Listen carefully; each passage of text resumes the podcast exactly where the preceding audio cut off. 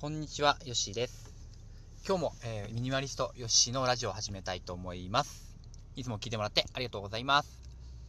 さて、えー、あと2日で2021年になりますね。あと2日、もうあっという間に1年が終わってしまいます。私も半年前にね、東北の方に、まあ、転勤でぶっ飛ばされてからですね、もう東北と長野の間を行ったり来たりしながら、まあ、自分のプライベートと仕事を両立させてきたんですけれども、まあ、なんですかね、家が2つあるようなものなので、まあ、手放すものも多ければ、家にたまに帰ってくれば片付けなきゃいけないっていうところでですね、まあ、やりがいがある生活を送っております。まあ、そんなね、片付けの話を今日したいんですけども、皆さん、まあ、家の中でですね、いらないものが出た時とか、ゴミがたくさん出た時、どのように処理してるでしょうか。まあ、大体ですとね、週に2回燃えるゴミの日があって、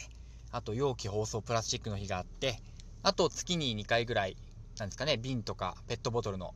を出す日がある、みたいなね、とかあると思うんですけども、と私が使ってるサービスが2つあります。で、この2つはミニマリストになってから、まずすごい利用するようになりました。もう例えば映画館とかゲームセンターとかに行くよりも、もうこの場所に行く方がはるかに増えたっていうぐらいね、えー、私の生活に密着するようになった場所があります。まずね、一つが、ホームセンターです。ホームセンター。まあ、ここね、今までも買い物には行ってたんですけども、まあ、特に利用しているのが、このホームセンターの駐車場にある段ボールとか、え古紙、新聞を出すコーナーですね。まあ、ここに持っていくといつでももう段ボールが捨てられるので、まあ、半月とか1ヶ月とか、まあ、家に帰ると溜まっているような段ボールをすぐに捨てに行くことができます。ね、自分の家をね、すっきりさせるって時に、まず手放すべきはゴミですよね。もう自分のタイヤの思い出の品とかはね、ハードル高いものを後に回すとして、ゴミはすぐ捨てた方がすっきりしますので、まずそういったものをホームセンターに持っていく。で、もう一個がですね、これ皆さんの身近にあるといいんですけども、クリーンセンターです。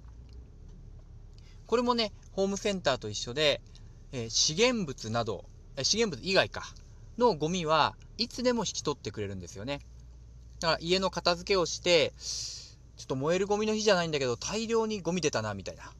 時とか、あとは、家具を手放すってことも増えると思うんです。ミニマリストやってると。このソファーもういらないよなとか、この棚一度買ったけど、別になくても困らないなっていうようなものを手放す。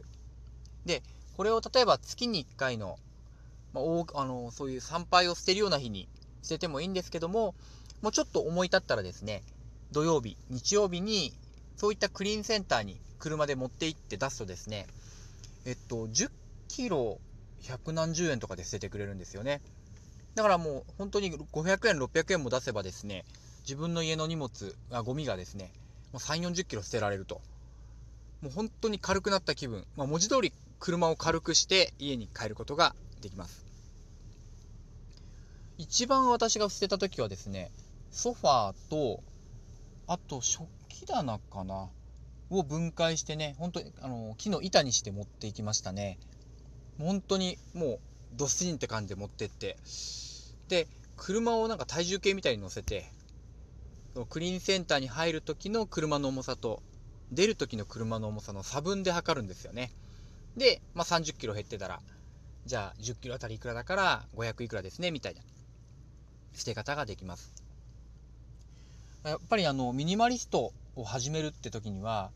まず手放すって方が多いと思います。もともとね、物少なかったらそういうことを考えようと思わないので、ああ、あれもいらない、これもいらないっていうのは増えてくると思いますから、そういう時はですね、ホームセンターとクリーンセンター、ね、身近なこの2つの施設使ってみてください。おすすめです。本日も聴いていただいてありがとうございました。よしでした。